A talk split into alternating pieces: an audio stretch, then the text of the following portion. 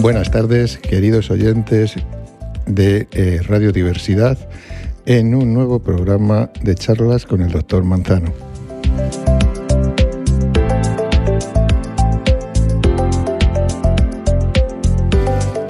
Siguiendo con las charlas que venimos dando desde hace ya bastantes semanas sobre psicología positiva, que siempre repito que se encarga de estudiar las bases del bienestar psicológico y por ende de la felicidad, que, como también repito siempre, poco más puede aspirar el ser humano. Hemos visto distintas fortalezas de las descritas por Martin Seligman, del grupo 1, del grupo 2, eran seis grupos. Y ahora vamos a empezar con el grupo 6. Y dentro del grupo 6 hoy hablaremos del sentido del humor. Martin Seligman habla del sentido del humor como una de las verdaderas fortalezas del ser humano, refiriéndose a esta como una capacidad para experimentar y o estimular una reacción muy específica. ¿Cuál? La risa, pudiendo así lograr un estado de ánimo positivo. La risa es la reacción biológica de los humanos a momentos o situaciones de humor, es decir, una expresión externa de diversión. La idea de que la risa y el humor fomentan la salud no es nada nuevo, pero en las últimas décadas algunos casos célebres de entre comillas curaciones mediante el consumo y o producción de material cómico, la proliferación de diversas terapias e intervenciones clínicas relacionadas con el humor y el estudio científico de estos fenómenos ha, ha generado un considerable interés mediático y público en torno al tema. En cuanto a pruebas empíricas, actualmente puede decirse que existen algunos indicios de su valor terapéutico. Pero aún es demasiado pronto para afirmar que la risa es la mejor medicina, como dice el saber popular. Pero es una buena medicina. Como han señalado algunos investigadores, por ejemplo, no todos los estudios médicos apoyan la tesis de un efecto terapéutico. A menudo estos estudios presentan dificultades y deficiencias metodológicas. La mayoría de ellos han sido de pequeña escala, además, y en cualquier caso, no está claro cuál es el mecanismo preciso que produce los hipotéticos beneficios de la risa y del humor. Es probable que el humor, y especialmente el humor positivo, tenga efectos beneficiosos para la salud. Pero aún está por demostrarse con seguridad cuáles son, de qué manera actúan, en qué casos se producen, cuál es su peso, su extensión y sus límites. Por tanto, se requiere un mayor esfuerzo investigador en este área y concretamente estudios de mayor envergadura y mayor rigor científico. En general, puede decirse que los efectos terapéuticos mejor establecidos se refieren a beneficios psicofísicos a corto plazo, a corto plazo, más bien preventivos o paliativos. Por ejemplo, la risa es capaz de reducir el estrés y la ansiedad que directamente deterioran la calidad de vida e indirectamente afectan a la salud física del individuo. El sentido del humor fomenta el buen ánimo que ayuda a sobrellevar una enfermedad o a prevenir un estado bajo de ánimo.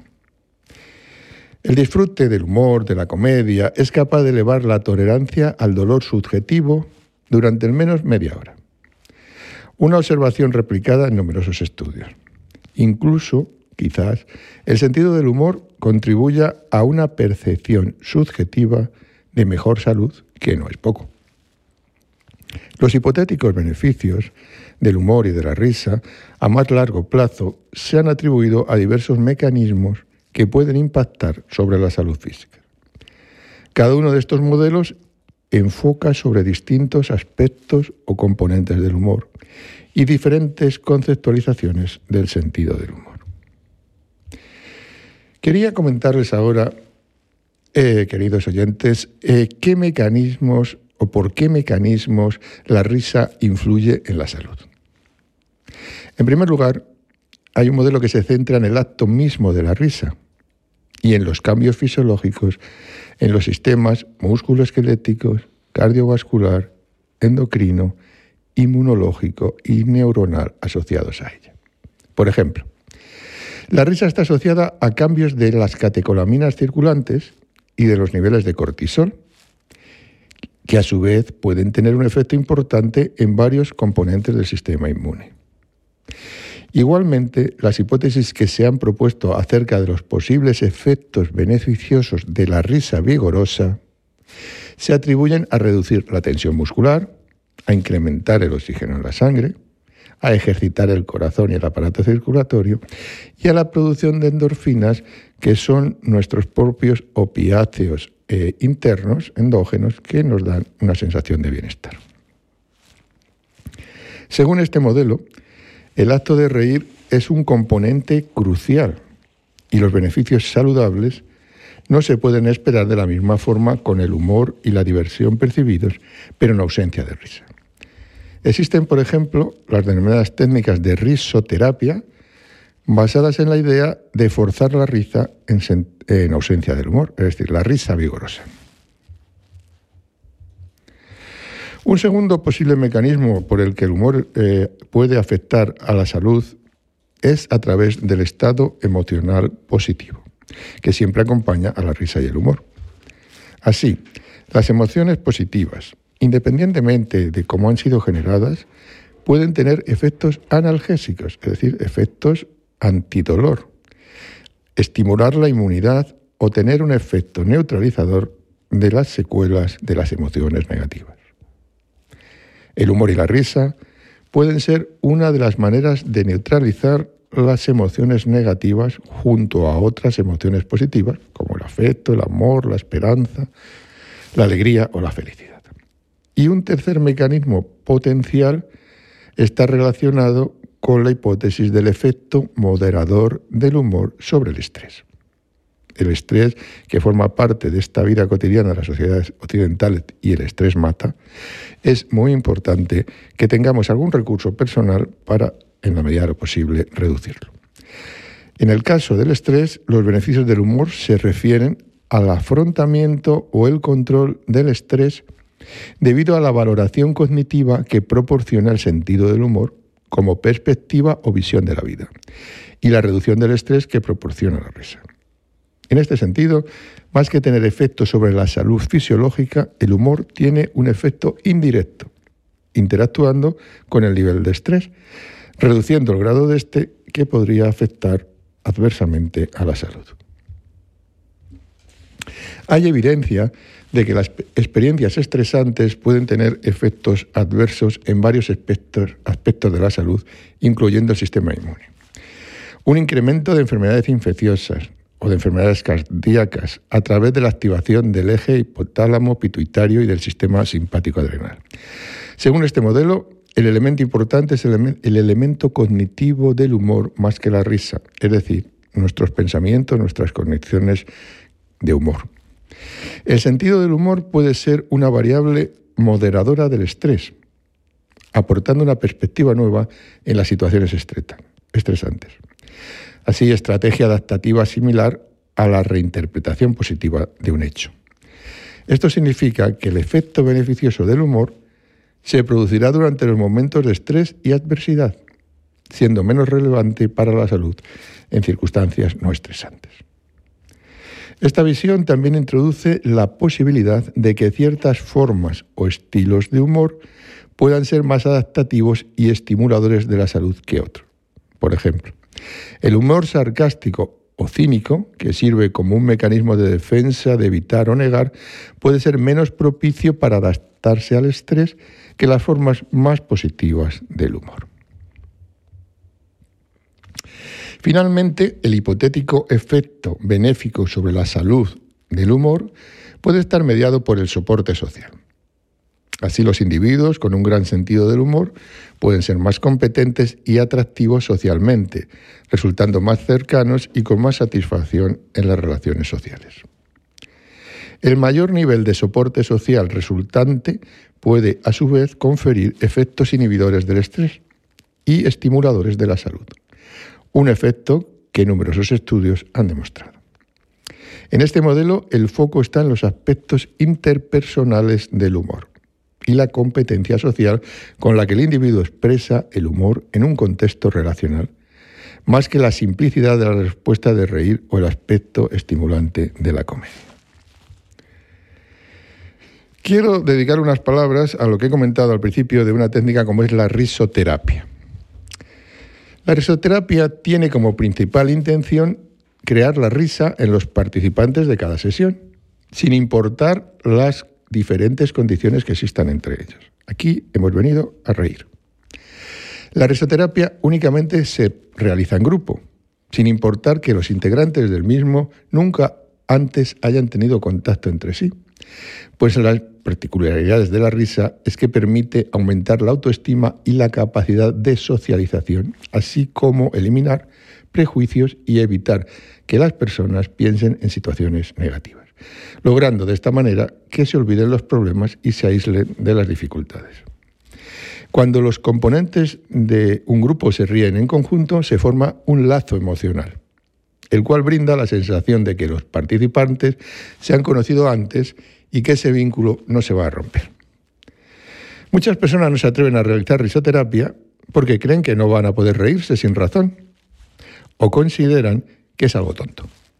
Pero la verdad es que al final cada persona del grupo termina riendo honestamente, pues el ambiente sinérgico y ameno que se crea entre los participantes contribuyen a que estos se sientan cómodos y felices, lo que les permite expresarse con libertad. ¿Y cómo funciona la risoterapia? La risa todos sabemos que es sumamente contagiosa, como el bostezo. Por lo que al realizar ciertas actividades que buscan incentivar esta acción, es probable que a algunos les cause gracia de manera natural, mientras que otros la expresen de forma voluntaria, aunque al final no podrán evitar reírse, aunque no sepan concretamente por qué lo hacen. Es importante tener en cuenta que en la risoterapia no es relevante si la risa es forzada o espontánea, pues el cuerpo reacciona de igual manera y obtiene los mismos beneficios. Según la gelotología, que es la ciencia que estudia la risa y sus efectos en el organismo, el contagio de la risa ocurre debido a que los seres humanos son individuos sociales por naturaleza y las emociones agradables permiten que sea más fácil acercarse a otro sujeto e interactuar con él. Pues estas crean un escenario ameno en el cual ambos pueden sentirse cómodos y en confianza. Gracias a ello, el cerebro procesa rápidamente estas sensaciones y activa a un grupo de neuronas denominadas neuronas espejo, que estimulan a las personas a imitar de manera inconsciente los gestos empáticos que provienen de otras. Estudios recientes han descubierto que este tipo de neuronas también se aceleran al escuchar sonidos conocidos que son atractivos, por lo que la risa impacta tanto visual como auditivamente.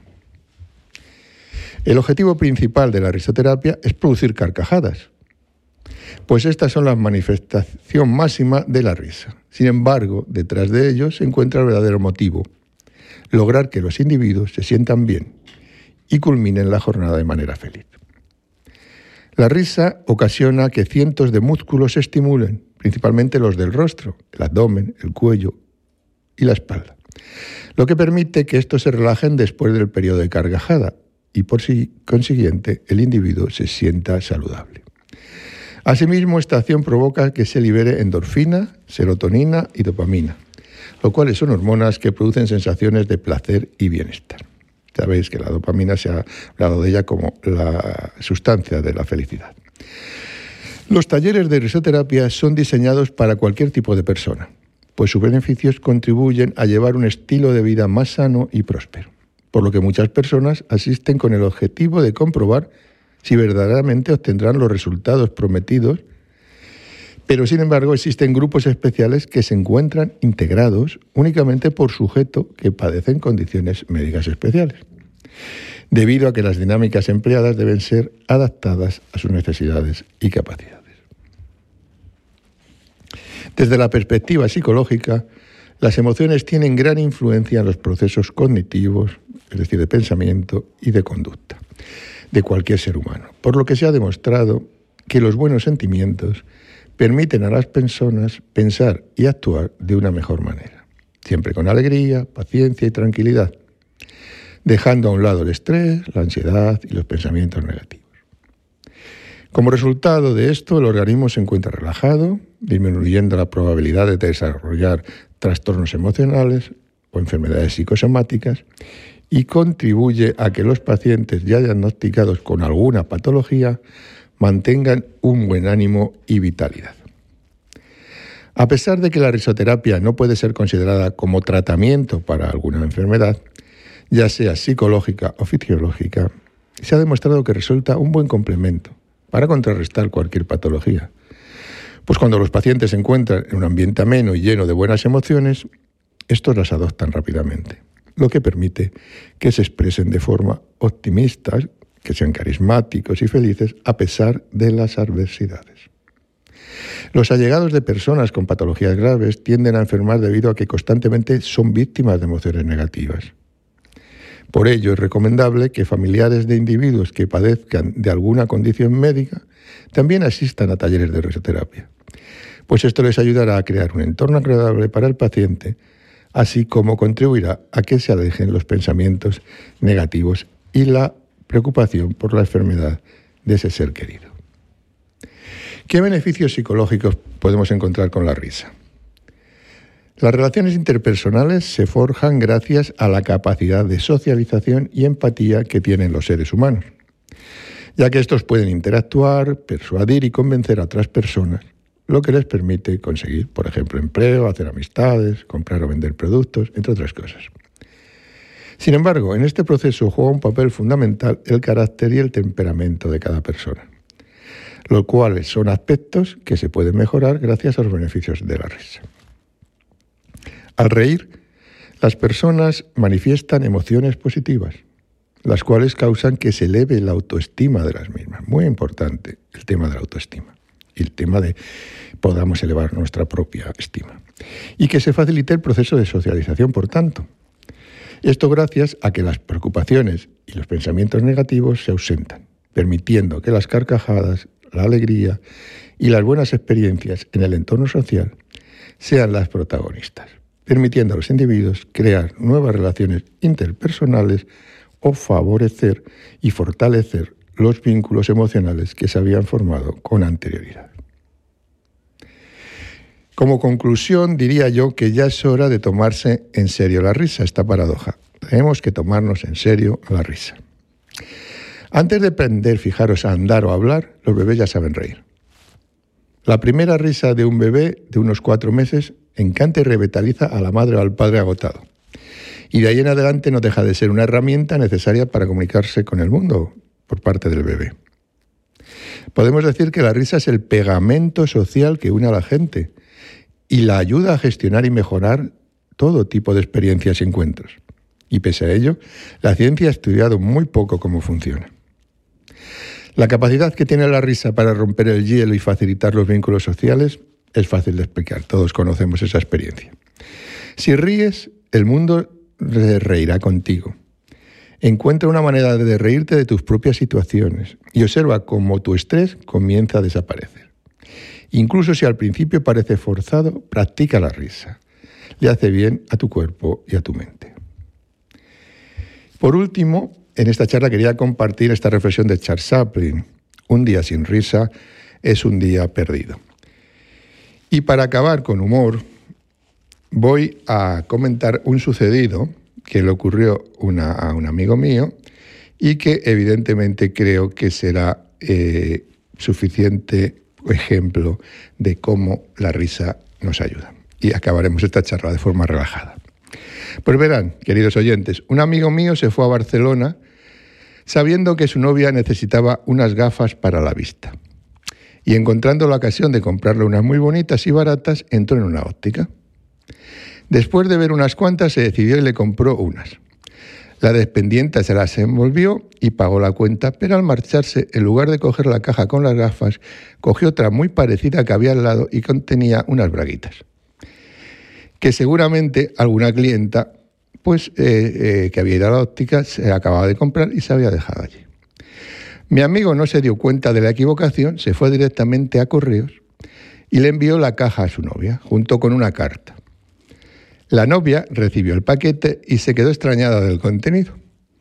Así que leyó la carta que decía, Querida María, espero que te guste el regalo que te envío, sobre todo por la falta que te hace. Ya que llevas mucho tiempo con las otras que tenías, y estas son cosas que se deben cambiar de vez en cuando.